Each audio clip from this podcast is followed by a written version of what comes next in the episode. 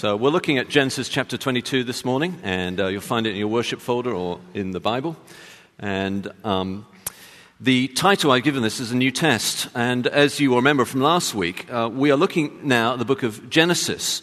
And Genesis, the word Genesis, of course, means beginning. And so the series is entitled A New uh, Beginning or New Beginnings. And that's very much the theme of Genesis. It's the foundational text for the gospel, for the Bible, uh, for all that God has for us. And so it's important that we understand it. Now, I'm not going through Genesis word by word, text by text. Instead, I'm just picking out all the best bits, because that's kind of fun. And, um, but actually, what I'm doing is I'm picking out each of the key pivot moments, the new beginnings. Okay? So, as we saw last week, um, with Abraham, God is doing something new. And so he's gathering a people around Abraham and a new blessing that will come to Abraham. And of course, the reason for that is right from the beginning, God made the world, He made it good. And indeed, at the beginning in Genesis chapter 1, He announces it blessed. Uh, he, he's blessing His creation.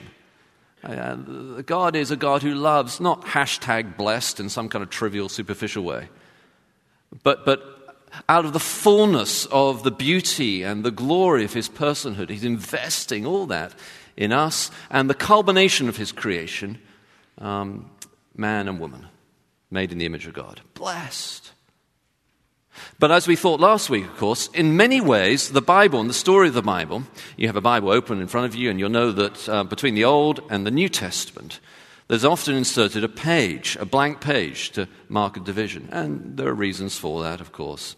Uh, Matthew's gospel begins with the story of Jesus. But in many ways, to really grasp the message of the Bible, you need to actually, as it were, I'm not suggesting you do it, though you could if you like, but as it were, tear out that blank page in between the Old and the New Testament.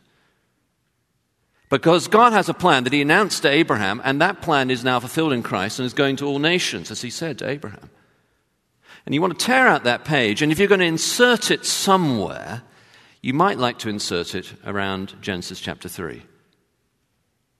Because uh, we don't live in that world of blessing. We live under actually God's curse of this world. And that's what we experience all the time. That's why politics are so hard. Uh, that's why we suffer and die. That's why uh, you feel like you're always investing more and more energy in life, and yet it feels like there's a hole under the bag. And the more you pour in, the more it pulls out. Or thorns, as uh, Genesis chapter 3 describes working experience. This is our reality. And so, of course, the question that Genesis has is what is God going to do about that? And the answer is He's going to bless His creation again. And that begins with Abraham in Genesis chapter 12. Abraham, go to a land that I have for you. Abraham went, Abram as he was then, and God announced blessing based upon that faithful obedience. And now we come to this chapter, and the passage, uh, the, the, the, message I've, I've called here is a new test, because of course, what happened between those two events, the one we looked at last Sunday and the one we're looking at this Sunday, there's an awful lot. And in particular, Abraham failed significantly. And many of us will know the story. Uh, he was told that it would, his, this new blessing of God's would come through a son, and as he and Sarah increasingly advanced into old age, they found it more and more ridiculous. And in the end, they decided to give God a helping hand. And, uh, and so Abraham, well, through a concubine, had another son, Ishmael. And God had a plan for Ishmael too, but it wasn't this covenant plan of God to bless all nations. So Abraham, in a significant way, failed. And now, towards the end of his life, comes this new moment, this new pivot moment, a new test. And really, what God is doing, and as you look at the text, you see actually this is a test from God. Sometime later, God tested Abraham. Really, what God is doing is He's showing to Abraham that actually now, because he's matured as a person, because he's grown in his faith, Abraham now really is the person that he was always intended to be. He really is this Father Abraham filled with faith. And God then reaffirms the blessing to Abraham at the end of the story. It's a test.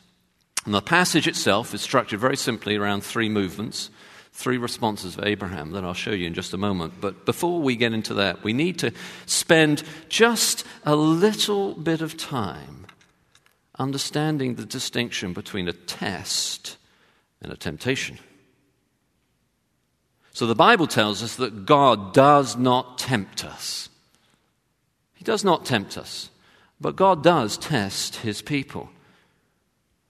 And he tested here Abraham. What's the difference between a temptation and a test? Well, a temptation is a bit like this. If you were tempting someone, you might leave your credit card out in the open on a table uh, with a video camera rolling to see if that person would take the, the credit card. That's a temptation. You want them to fail, you want to catch them out. You're tempting them. And God does not do that. But He does test. What's a test? A test would be a bit more like this a test is uh, giving someone a budget to be responsible for that's just a little bit further in advance of what they're currently capable of doing so that they can stretch and meet this new test. Of course, parents do this with children all the time. I remember with our child, when they begin to learn, they have these, uh, learn to ride a bike, they have these training wheels, don't they? And they enjoy riding the training wheels. And there comes a moment when perhaps they need to learn to ride without training wheels. Are they called training wheels? You know what I mean? Am, am I speaking American, not English? I am? Good. Okay. So, uh, but there comes a moment as a parent when you think, really, they should be just doing the thing with the two wheels and let's give them a chance. And you, they, you start to sort of, you know, push out the boat a little bit. And of course, they fall off, and you encourage them, they get back up again, they fall off. You're testing them. You want them to pass the test. So that they can say, you know, I learned to ride a bike, and I can do it now, and they, they feel good about it. Well, God does test his people because he wants to train them, because he wants to develop them, because he wants them to be people of faith who can then inherit the blessing, to be co inheritors with Christ of all the blessing of God for the whole of uh, creation and out of the overflow of God's glory and His beauty and His wisdom and His love. So there is this test. The Bible says that. Um, God does, his test, uh, does test his people. For instance, Exodus chapter 15 Do not fear, for God has come to test you, that the fear of him may be before you, that you may not sin. In other words, he's, he's giving a little bit of a test so that God's people can leave behind a pattern of sin and enter into more godliness and Christlikeness and be more fit vessels to receive all of his love and joy and peace and hope. To leave the training wheels behind, as it were. And see, that's what's going on here.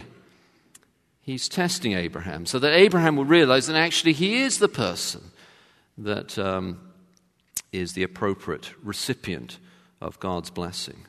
And not God's blessing as a sort of hashtag blessed kind of way, but really all that it means to know God. If you want to understand what blessing is, ultimately to be blessed by God is to have God, to know God, and to be with God. That's really what it means to be blessed.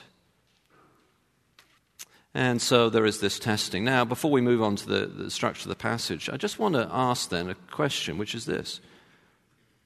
Are you facing a test?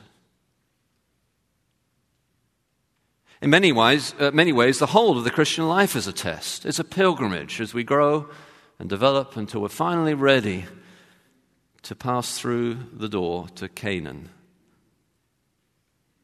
And there'll be many tests along the way. Are you facing a test this morning? Maybe it's the test of uh, being faithful to your wife. And you're really struggling with that. You've got to 45 years old and you're feeling the itch. We could have a conversation offline about that, men, if you like. You're wondering, can I really be faithful to my wife? It's a test. Perhaps, on the other hand, you're facing the test of rearing challenging children. Children are never challenging, are they? You know, we see these pictures, these families all around, all these beautiful children, and they come to church, they're all so perfectly dressed. And they look so wonderful. And surely the mothers are just, how do they do it? They must do it easily. It looks so easy. It's not easy. And maybe you're facing a test of rearing godly children. Maybe you're facing a test of exams, real test. In that sense, just the actual test of schoolwork. Am I going to be able to get what I need to be able to get the career I need, to be able to pay off the debts that my parents are paying for me to go to school? And it's a test. And can you trust God for that test? And how can you pass the test? Well, we're going to look and learn from Abraham. And in essence, what this passage is teaching us is this when we pass God's test through extraordinary faith, we receive the confirmation of extraordinary blessing. When we pass God's extraordinary test with extraordinary faith, we receive the confirmation of extraordinary blessing. So it is a lesson of faith, and you want to ask yourself, how on earth was it that Abraham managed to obey God? And of course, the New Testament tells us, Hebrews tells us this Abraham considered that God was able even to raise him, that is Isaac, from the dead. So that's what he's thinking in his head as he goes along this journey. He's thinking, God gave me Isaac. That was a miracle. My wife and I were far too old for bearing children, but we had this child. God can do that. He gave life to Isaac, and therefore he can give new life. He can raise the dead. That's what he's thinking. He considered that God was able even to raise Isaac from the dead, from which, figuratively speaking, he did receive him back. Hebrews chapter 11. So it's a lesson of faith, that great roll call of faith, Hebrews 11, and extraordinary faith. And it's structured around three movements verse 1, verse 7, verse 11, and three responses that indicate these three movements, responses from Abraham. And so uh, Abraham responds with the most extraordinary statement, simple but yet so extraordinary that it must be noticed to take in the amazing faith that God had given Abraham and is now revealed in Abraham to encourage him and strengthen him. Abraham, who had failed so spectacularly with Hagar and Ishmael, is now being shown through the means of this test that he is the great man of faith that God had called him right at the beginning New beginnings, new test, right at the beginning to be. And so God calls out, verse 1 Abraham, Abraham. And he responds stunningly, simply, Here I am. Now, if you don't think that's stunning, you don't think it's amazing, then you just want to look back through the story of Abraham and compare that with the kind of responses that Abraham had made in the past. Here it is now, it's simply, here I am. He's a vessel, ready to be used. Here I am. What an answer. It's not, uh, God, um, I have a few other things on my mind right now. I'm a little bit busy. It's not, uh, wait a minute, God, I, I've got to finish the laundry. No, it is, uh, yes, sir. Here I am. And he's asked to do this extraordinary thing, and early the next morning he goes. So there's no delay. There's no, let's take a week or two or maybe a month to think about this. God is asking me to do something pretty amazing. I need to really think about this. No. There's no, um, you know, God, thanks for talking to me, but I really need to pray about this. You ever found that? You know, you find something very clear in the Bible. I mean, just think through the mental process here. God is saying something very clear to you in the Bible, and the response is, well, God, I need to pray about that. What God is telling you, you need to talk to Him more about to see if you're actually going to obey Him. Abraham doesn't do that. He doesn't say, uh, let's pray about this. He doesn't even say that response, much beloved of every Christian institution in the Western world let's put together a committee.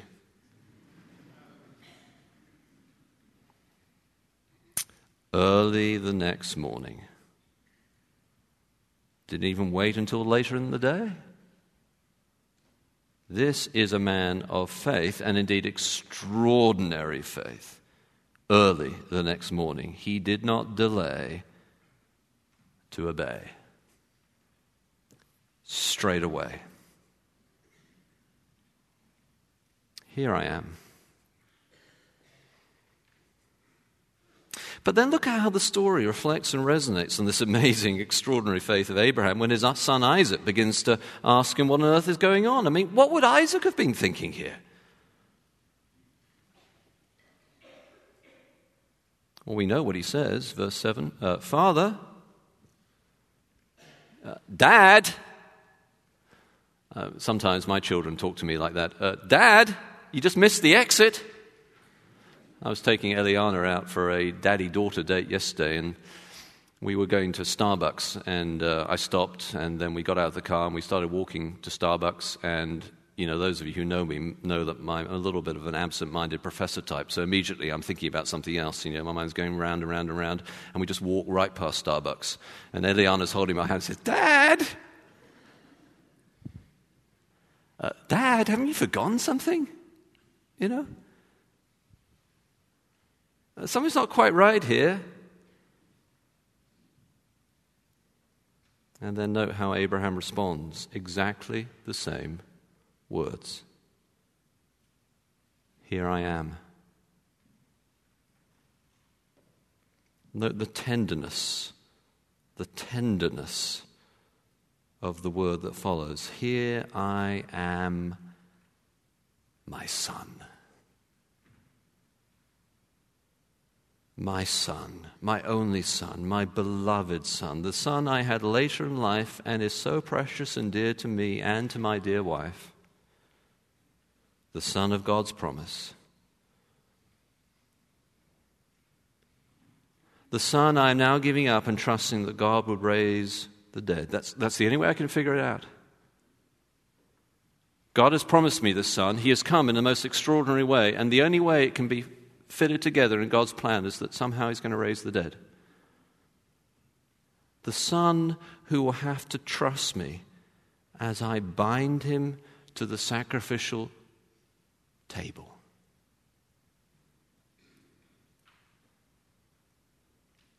Will have to trust that I, as his dad, do indeed know what is best. Mummy knows best. Daddy knows best. Here I am. Never was more tender word spoken. But look at the answer he gives to his son God will provide. that is an answer. when there is no answer, humanly speaking, when there is no answer, that is the only answer you can give.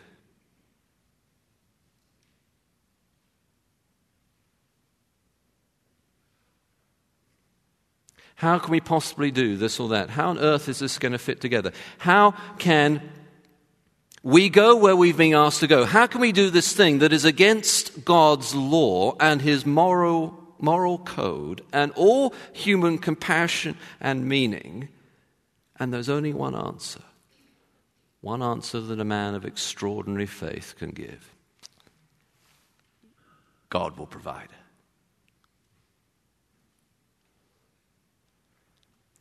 The providence of God is a sweet solace to keep us going in the midst of the most difficult test. I don't know the future but I know the one whose hands hold the future. I don't know how, but I do know who. Many times Christians are reflected on the providence of God down through church history. George Whitefield said this. George Whitefield. Believers keep up their walk with God by watching and noting his providential dealings with them watching and noting his providential dealings with them. B.B. Warfield put, this, put it like this B.B. Warfield. A firm faith in the universal providence of God is the solution of all earthly problems. And he carried on, it is almost equally true that a clear and full apprehension of the universal providence of God is the solution of most theological problems. Well, Abraham had both. He had both a very practical problem this is my son. This is my son. And he had a huge theological problem. How on earth is God going to put that together? And there's only one answer God will provide.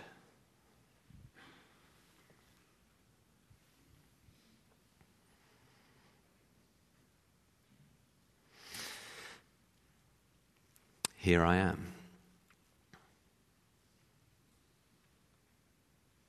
And then finally, when the child is laid on the altar and the arm of his father is above him, about to slay him.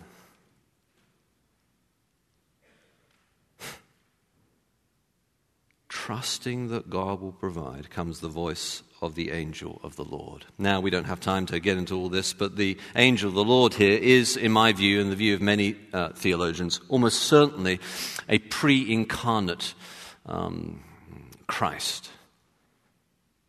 It's interesting what the angel of the Lord says. The angel of the Lord does not say, um, because you withhold this from God. He says, uh, because you have trusted and, uh, and have not withheld from me your son. So there's the pre incarnate Christ pointing to the sacrificial ram that Abraham is now, through faith, able finally to see. Faith gives you sight, spiritual sight. He's now able to see. Pre incarnate Christ is revealing how, when he is incarnate and lives on the earth, he himself will be the lamb that takes away the sin of the world, the sin of Isaac and the sin of Abraham.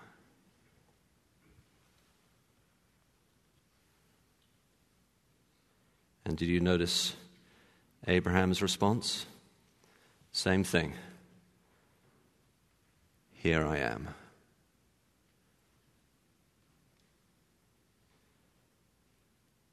And it is said, therefore, that on the mountain the Lord God will provide. And so the blessing that God announced to his creation that Adam and Eve had rebelled against because they believed the original lie that God is not going to bless his people and his creation. And therefore had entered into a world of curse that God is in the business of reversing through Abraham and the blessing that would go to all nations through the fulfillment of that covenant promise in Christ. That promise is now reaffirmed to Abraham. It says, Surely I'll bless you. Surely, many nations. Surely. For he had passed the test.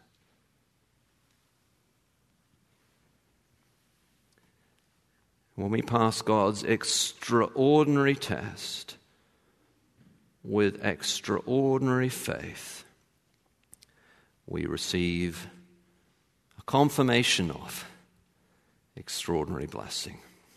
Obedience, the faith that obeys without delay, providence, the faith that God is able to provide, and then the gospel, the sacrificial Lamb of God to take away the sins of the world.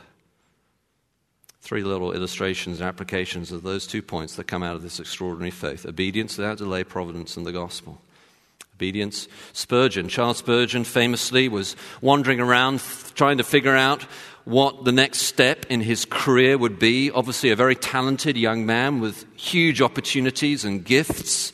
And as he was wandering around, considering the opportunities before him, and in particular trying to decide whether he should take an elite position at Cambridge University and study there and enter into a path of prominence and preeminence, heard, as it were, in his mind an echo of a text from the Bible that he had long learnt as a child Seekest thou great things for thyself? Seek them not. And Charles Spurgeon, the great preacher, never went to university. He obeyed. faith that leads to obedience without delay. Providence. Martyn Lloyd-Jones, sometimes said to be the greatest preacher of the 20th century. Martyn Lloyd-Jones, of course, preached for many years in London. But there was a pivotal moment in his development as an individual, as a Christian leader, where there was an opportunity for him to take a different job. And in all likelihood, because this was a significant opportunity, he probably would have taken it. Bar for one apparent random event. He missed the train. Perhaps you've missed a train or two, an opportunity or three. God is providentially weaving together the circumstances of your life, and you are being called here now through the example of Abraham to say, as it were, God will provide on the mountain of the Lord, it will be provided for.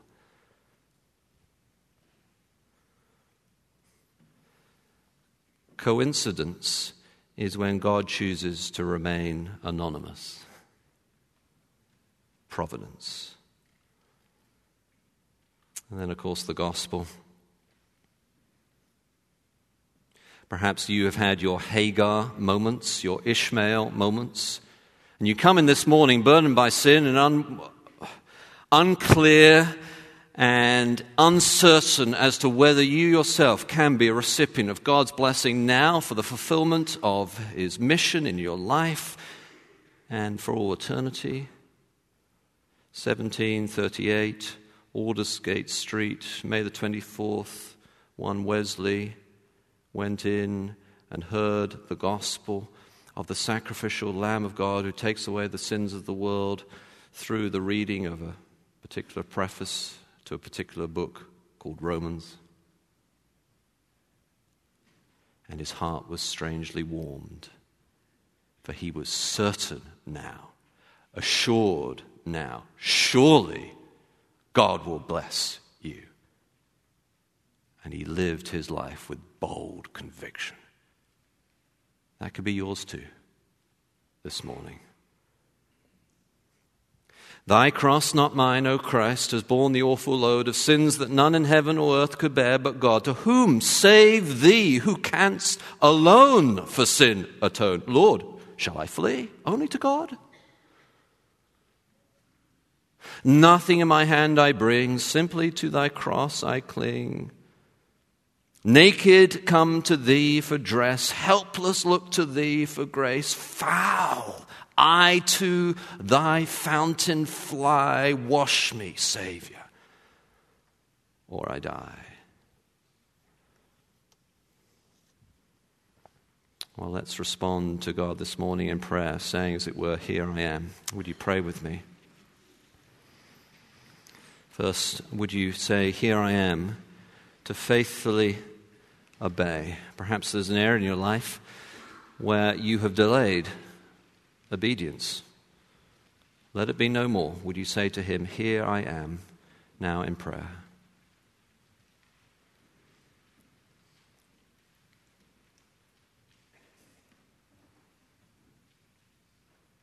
Perhaps uh, you are unsure how all the different circumstances of your life have been fitted together in the past or will be fitted together now or in the future. Would you say to God in prayer, Lord, Lord, I trust that you will provide obedience, providence.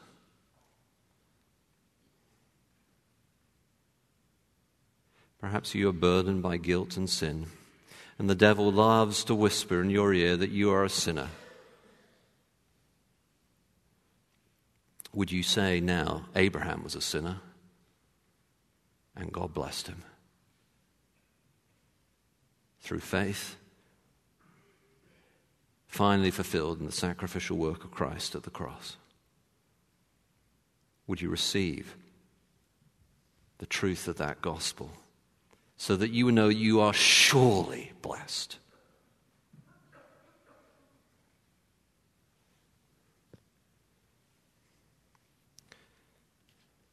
To God be the glory, great things He has done. So loved He the world that He gave us His Son. Let's stand now to sing.